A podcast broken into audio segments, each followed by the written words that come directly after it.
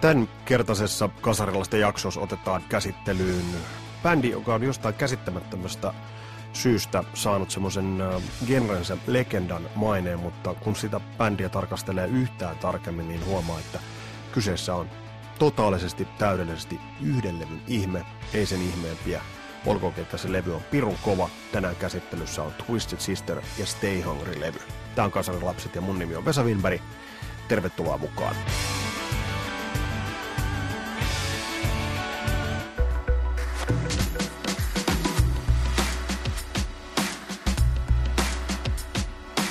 Ennen kuin mennään tämän päivän pääepistolaan, niin otetaan ihan semmoista ajankohtaista aihetta. Toto kävi Porissa kirjurin luodolla, tai missä helvetissä nyt ikinä nykyään porijatsit järjestetään. Onko niilläkään festareilla muuten enää mitään tekemistä jatsien kanssa, koska ainoat leikkeet, mitä tuolta puski läpi, oli just Toto, Kristina Aguilera ja Ville Valo ja Agents. Nämä on sieltä tulleet esille. Ei sieltä ole tullut, niin kuin mä juuri Jaska sieltä nähnyt. Enkä mä nyt sitä hirveästi kaipailiskaan. Mutta jotakuinkin niin jatketaan aiheella, eli, eli siis Toto on ollut paljon esillä ja, ja Toto on siitä mielenkiintoinen bändi, että se on aina kärsinyt vähän siitä AOR-leimasta. Mutta kun bändiin perehtyy tarkemmin ja bändin tarinaan, niin sieltä löytyy tosi paljon. Mulla on luvussa uh, Gospel Recording Steve Lukather, eli Steve Lukatherin oma elämänkerta luvussa. Ja sieltä löytyi mielenkiintoinen juttu, joka tuli Kasarin lapset, tuli mulle heti mieleen. Se nyt tulee tietysti aina mieleen. Mutta uh, kun bändi julkaisi neloslevynsä, eli mistä löytyy Rosanat ja Afrikat ja, ja muut, uh, ne voitti gr- putsaspöydän Grammy-palkinnoista totaalisesti levymyikus siimaa. Ja mitä bändi teki? jäi valmistelemaan tulevaa seuraavaa levyä, joka vielä osoittautui kaikille melkoiseksi flopiksi, ei lähtenyt tien päälle. Ja oli mielenkiintoista, että Steve Lukather kirjassa sanoo, että ton ratkaisun takia Totosta ei ikinä tullut areenaluokan bändiä Jenkeissä. Edelleen maailmanlaajuisesti iso, iso myynyt levyä, mutta Jenkeissä se status ei ikinä kivunut sinne, minne se olisi kyennyt kipuamaan, mikäli bändi olisi tos kohtaa lähtenyt kiertämään niitä suuria stadioneita hyvässä billissä hyvien bändien kanssa. Eli tämä on niin osoitus siitä, että, että, että millaisia niin kuin dramaattisia uraratkaisuja voidaan tehdä. Ja tämä on siinä mielessä mielenkiintoista, että Lukather sanoo tämän ihan itse ja myöntää tämän. Mutta hei, nyt laitetaan Totot sivuun, ei puhuta Santa Cruzista, ei puhuta muustakaan, vaan puhutaan tämän jakson bändistä, puhutaan nimittäin bändistä nimeltä Twisted Sister.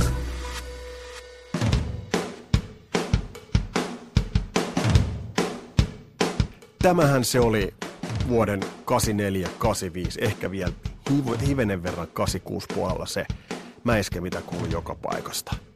Tämä rumpukomppi, jossa on tommonen drumroll siinä tomeihin alussa. Sen jälkeen lehmän kelloon hakataan se komppi ja basari vähän tuolla tavalla pätkitellen.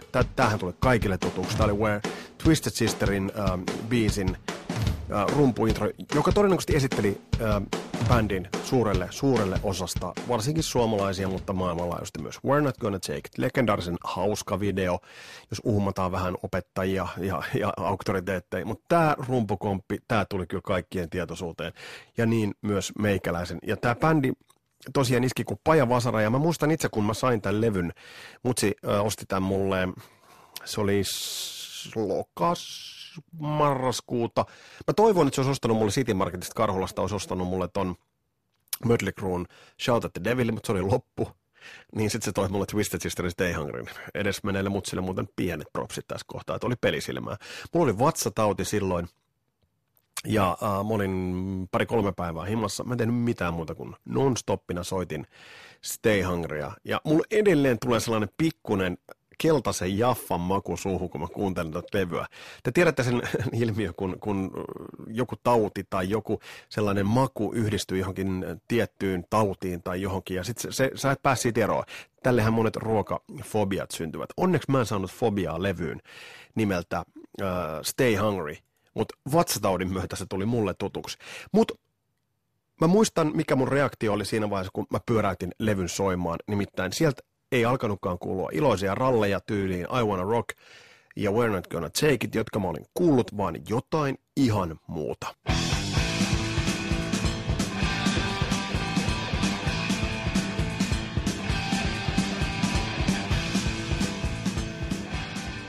Levyn avausraita oikeastaan määrittää bändin sen hetkisen uran nyt, mä voin sanoa sen jo tässä vaiheessa, mennään siihen vähän tarkemmin kohta.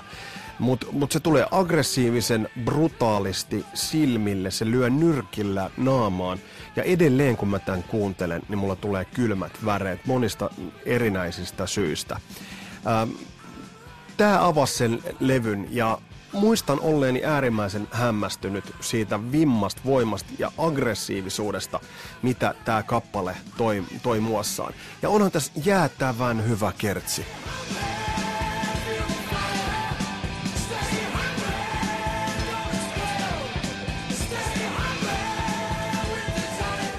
Tätä kappaletta voisi tässä nyt niin kuin jo yksinomaan, tätä kappaletta voisi niin kuin puida monella monella eri tapaa. Niin kuin toskin kuultiin, suoraan asiaan, suoraan säkeeseen, ää, sanomaa. Tämäkin rakentaa sellaista niin kuin tavallaan, että, että, että taistele ties läpi vaikeukseen ja pysy nälkäisenä. Tämä teemahan on edelleen helvetin hyvä. Mutta mut, mut sitten se, että tässä on äärimmäisen melodinen kertosää, upeat taustalaulut, niin on helppo nyt jälkikäteen samaistuu siihen hetkeen, että nuor kundi niin kuin rakastuu tähän bändiin, kuten tekivät miljoonat aikalaiset maagisena levy vuonna 84. Mutta jälkikäteen, kun tätä nyt vähän analysoi ja pui, niin nämä kitaristit, Eddie Ojeda ja J.J. French, kuunnelkaa miten vaihtelee noita sooloita. Mä oon aina digannut tästä. Nyt lähtee.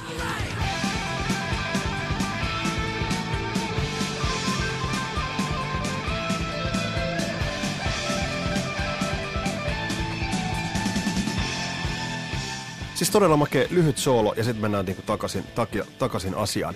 Eli tästä oli siis kyse, kun äh, laittoi soimaan ja laittaa edelleen soimaan levyn nimeltä Stay Hungry. Mutta jos bändi vähän tarkastelee ja oikeastaan tuot mun alkuperäistä teesiä, että bändi on yhden levyn. En nyt sano nyt yhden hitin, koska hittejä on useita, mutta yhden levyn ihme. Niin on tarkasteltava ton bändin uraa ennen Stay Hungry-levyä, joka tuli MTV-hitiksi, joka myi miljoonia. Tällä hetkellä myynyt varmaan yli 5 miljoonaa kappaletta. Mutta on tarkasteltava bändin uraa nimittäin siihen mennessä. Ja tähän noudattelee melko tuttua kaavaa, joka me ollaan kasarilapsissa. Esimerkiksi Quiet Riotin kohdalla me törmättiin tähän samaan, samaan ilmiön. Eli bändi taisteli New Yorkin klubiskenessä, taisteli olemassaolostaan eri kokoonpanoissa näyttivät transvestiiteilta, turboahdetulta sellaiselta, suurta suosioa ei tullut. Bändi oli jatkuvasti altavastaaja, jatkuvasti taisteli. Tähän mä loppuun. Siihen loppui tuo avausrauta. Bändin ä, ura oli rakentunut altavastaajana olemiseen. Kun kuuntelee ja kun kuuntelin, ja kun kuuntelin tuossa ihan hiljattain koko bändin tuotannon lävitse, sieltä alkupäästä ainakin loppupäätä hän ei pysty kuuntelemaan, kun se on, kun se on pelkkää joululevyä, livelevyä ja, ja uusinta versioita. Mutta kun kuuntelee Under the Blade-levyn, joka oli bändin debyytti, ilmestyi muistaakseni 82, ja sitten You Can't Stop Rock and Roll-levyn, niin niistä paistaa läpi hirveä kiima, hirveä äh, tahtotila taistella bändi, niin kuin ikään kuin vaan tulla läpi sieltä jostain, mistä bändi ei vielä siihen mennessä ollut tullut lävitse. Mun muuten puhelin piippailee. Tosta melkein pitäisi joutua tarjoamaan konjakin teille, mutta seuraava kerralla kyllä. Tosiaan 82 ilmestyi ensimmäinen levy, ja se oli tosi näyttöhalunen. Bändi sai levystyssopimuksen Secret-levyyhtiöltä Englannista, ja tähänkin mun taas jännä juttu, eli, eli lähdetään sinne valtameren taakse. Näinhän muuten on tapahtu aikoinaan Jimi Hendrixille, joka lähti Englantiin, ja sitä kautta tuli uh, suosioon. Ja tässä kohtaa vähän Twisted Sister teki vähän samanlaisen muuvin. Mutta noi levyt olivat, olivat sellaista niin kuin hätähuutoa jopa tai, tai sellaista taisteluhuutoa siltä, että, että huomatkaa meidät. Niissä kuului se klubiskene. Bändi oli armotettu live-levy. Rough Cuts äh, levy muistaakseni on, on, ja Club Days löytyvät näitä klubivuosien äh, taltionteihin. Ne on äärimmäisesti punk-henkistä, to, tosi punk-henkistä, äh, anarkistista, in your face, ei kompromisseja tyylistä tyylistä äh, materiaalia.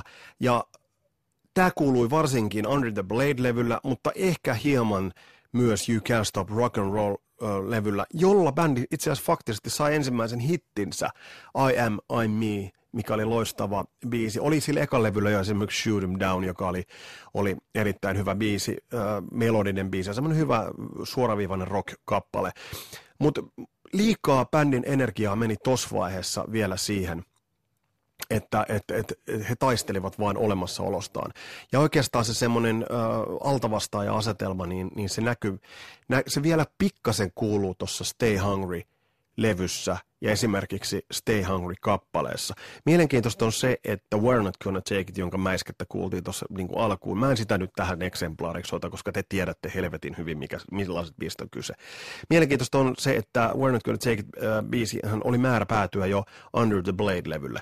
Bändin onni oli varmasti se, että MTV-era vähän kypsyi, MTV otti enemmän äh, jalansijaa ja, ja vakiinnutti asemaansa ja oli aika iso launchaaja näille bändeille, niin että se tuli vastolle 84 ää, julkaistulle Stay Hungrylle. Mutta niin tai näin, niin bändi rakensi sitä suosiotaan. You Can Stop Rock and Roll-levyssä oli jo muutamia merkkejä siitä, että mitä bändi saattaisi olla, mutta sitten tullaan siihen maagiseen hetkeen ja niihin maagisiin steppeihin, joita tietyt bändit ovat urallaan ottaneet. Tiedätte esimerkiksi, mikä ero on Iron Maiden, minkä hypyn Iron Maiden otti, kun se hyppäsi Killersiltä uh, The Number of the Beastiin. Tiedätte tämän. Tai tiedätte sen, että miten erilaisen, miltä kuulosti Destroyer verrattuna aikaisempaan Kiss-materiaaliin. Eli kun bändi ottaa sen Giant Leapin, lainataan tässä entisen suosikkibändin kuten media totesi Giant Leapista aina, ja kukaan ei osaa sanoa yhtään niiden biisiä. Niin kun bändi ottaa sen maagisen ison askeleen, niin mä aina mietin, että mitä siellä studiossa tapahtuu. Ovatko muusikot itse tajunneet, että mitä ovat tekemässä? Koska jos verrataan Stay Hungrya, verrataan Twisted Sisterin äh, varhaistuotantoon, ei voida puhua samasta bändistä. Sen tunnistaa sieltä, mutta et, et se, se nousee musiikillisesti, taiteellisesti, soitannollisesti, ehkä nyt vähän myös tuotannollisesti, ottaen huomioon näin Twisted Sisterin 3 levy on, on, on, on, aika kömöjä tuotannoltaan. Sikäli vaikka Tom Werman, joka on tuottanut myös Shout at the Devilin, niin, niin on tuottanut Stay Hungry. Mutta kuitenkin Stay Hungry oli niin moniulotteinen – levy ja niin moniulotteinen ja niin monipuolinen ja niin vahva, että kun sen kuulee edelleen ja tänä päivänä, niin sitä on vaan pakko nöyrtyä ton musiikin ääreen. Tosta mä voisin pitää tällaisen esitelmän jokaisesta biisistä. Uh, no hittibiisit on jo mainittu, Stay Hungry vähän kuunneltukin. Tuossa Burning Hell – on tosi uhkaava, ottaen huomioon se, että elettiin PMRCin ja Tippergoren aikaa, jolloin iskettiin sensuuritarroja levyihin. Se on tosi uhkaava, uhkaava kappale, alkaa hitaasti, ja sitten kun Dee Snyder sen You're Gonna Burn in Hell, niin kyllä siinä niin kuin jokaisella varmasti niin kuin käsi siellä rippiristille menee. Tosi pelottava kaksikko Horror Terrier, jossa on kaksi osaa, Captain Howdy ja Street Justice – pelottava. Siis tosiaan niin kuin kertoo tällaisesta niin kuin ne, ne, ne lapsen voihkasut, jotka on vähän samanlaiset kuin The Kissin uh, God of Thunderissa, loistava Bob Ezrinin uh, keksintö siihen. En tiedä, onko toi otettu sieltä, mutta semmoinen lapsen hätääntynyt voihkasu, joka tulee vähän silleen niin kuin mutetettuna ja tietyllä efektillä, niin, niin se, se, mä, mä muistan, että silloin se pelottaa, se pelottaa mua edelleen. Kun mä kuuntelin autossa työmatkalla yksi päivä Captain Howdy Street Justicein, ja sitten, että millainen uh, pelastus ja helpotus tuo Street Justice on, kun se tuleekin sitten niin kuin jollain tavalla se, se puhdistaa sen Captain Howdin sieltä, niin kuin sieltä areenalta. Uh, I Wanna Rock, eeppinen, mutta totta kai noihin on vähän väsynyt. The Price, uh, hieno balladi. Täytyy muistaa se, että siinä on tosi, tosi niin kuin koskettava ja varsinkin se ykkössäkin se lähtö, kun siinä on se bassarin bassoisku, kun se on kajutettu silleen elämää suuren. Musta on hauska, tuollaiset pikkunyanssit, tuotannolliset kikat ovat olleet niin kuin, kun silloin ei nyt ollut samanlaista digieditointia kuin nykyään, niin ne on ollut aika niin kuin nerokkaita siihen, siihen maailman aikaan.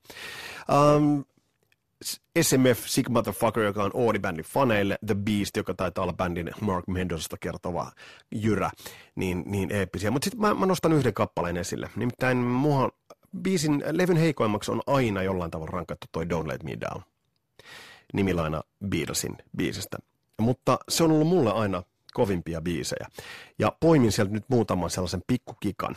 Kakkoskertsiin lähtö, se pre-chorus, josta mennään kakkoskertsiin, ja sitten sitä seuraava soloon lähtö. Ne hiovat nimittäin nerokkuutta.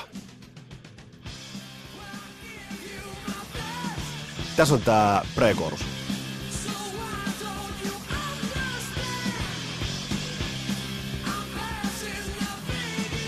Semmoinen kohta, mikä ei siihen mennessä ollut tuossa biisissä vielä mukana, mutta tulee tuollaisena niin pre-koruksena, eli se ei, se ei ole siinä. Taas nopea tempo, tuplavasarit, hieno taustalla ollut.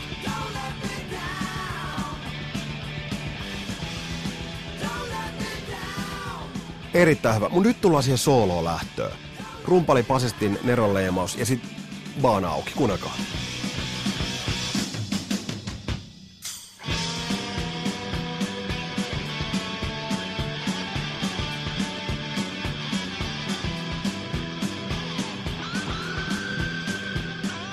Kahden kitaristin loistava vuoropuhelu. Ja sitten on bassolaini, ei suoraan, vaan kuunnelkaa, kun bassolaini vetää. Ja siis tällaista vuoropuhelua, tämä on nautittavaa kuunneltavaa. Tässä kitaristit tosiaan haastaa toisessa, ja tämä on vähän battle-henkinen.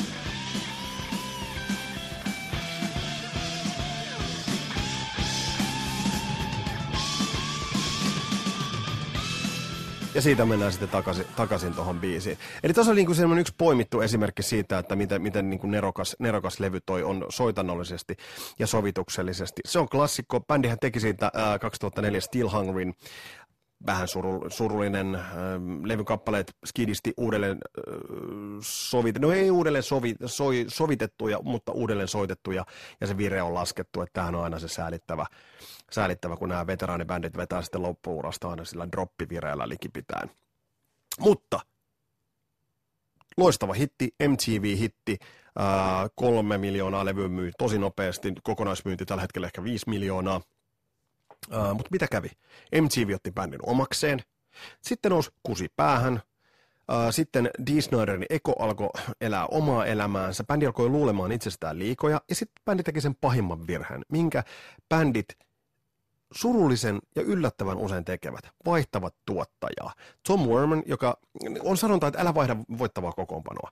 Tässä kohtaa bändi menee ja tekee, niin kokoonpano siis pysyy samana, mutta Dieter Dirks, joka on tuottanut Scorpionsia, tuli tuottamaan seuraavan levyn Come Out and Play, jonka suurin anti taitaa olla vaan se, että siellä oli ne käsittämättömät aukeavat kannet. Hyppäskö sieltä muuten sieltä viemärilukusta D. Snyder vai se logo sano mielipitees? Mut, ja Disney hioi etuhampaansa, mutta mut siis tuolla levyllä oli yksi hyvä biisi, Out, Out on the Street. Sen jälkeen niin bändi ei tehnyt mitään musiikillisesti merkittävää. Koska ne kaksi ekaa levyä olivat uhoamista ja jonkinlaista terapiatyötä sieltä klubivuosilta, ja Stay Hungry jälkeiset levyt aika lailla jätettä, sellaista visiotonta jätettä, niin on täysin perusteltua sanoa, että – Twisted Sister on yhden levyn ihme, olkoonkin, että se yksi levy on aivan helvetin hyvä. Tässä oli Kasarilapset tällä kertaa. Meni vähän vahtoamisen puolelle, mutta tämä menee tunteisiin. Twisted Sister on niin kova. Se on vuoden 84 yksi kovimpia levyjä yhdessä ton Waspin äh, debyytin, äh, Iron Maidenin, äh, Power ja Mötley äh, Shout at the Devilin kanssa – se oli käsittämättömän kova le- musiikkivuosi. Katsotaan vielä, että monta, monta levyä tuolta vuodelta tulee. Nimittäin, ellei nyt aivan väärässä, niin myös Deep Purple Perfect Strangers ilmestyi samana syksynä, ja kuten ilmestyikin. Ja toi on ollut timantin kova musiikkivuosi. Siihen pureudutaan jossain vaiheessa. Ja kertokaa muuten kasarilasten kuulijoille, että ää, legendaarisen Kringoslokos vokalisti Richard Tippett Johnsonin kanssa, joka laulaa nykyisin Ospos Kosmosissa, niin äh, haastattelu on sovittu ja tuolle syksylle tullaan kuulemaan Tippett Johnsonin äh, analyysiä ja kuulumisia ja, ja vähän pohdintoja siitä, että, että miksi se äh, Gringoslokos ei sitten sitä maailmaa vallottanutkaan. Mutta nyt tee itsellesi palvelus, nauti helteestä, kaiva Spotifysta, kirjastosta tai omasta levyhyllystäsi Twisted Sisterin Stay Hungry-levy, luukuta sitä pirullujaa ja, ja luukuta niin, että naapuritkin sen kuulee. Mun nimi on Vesa Wienberg, tää oli Kasarilapset podcast. Oikein mukavaa, että olit kuulolla. Palataan, moro!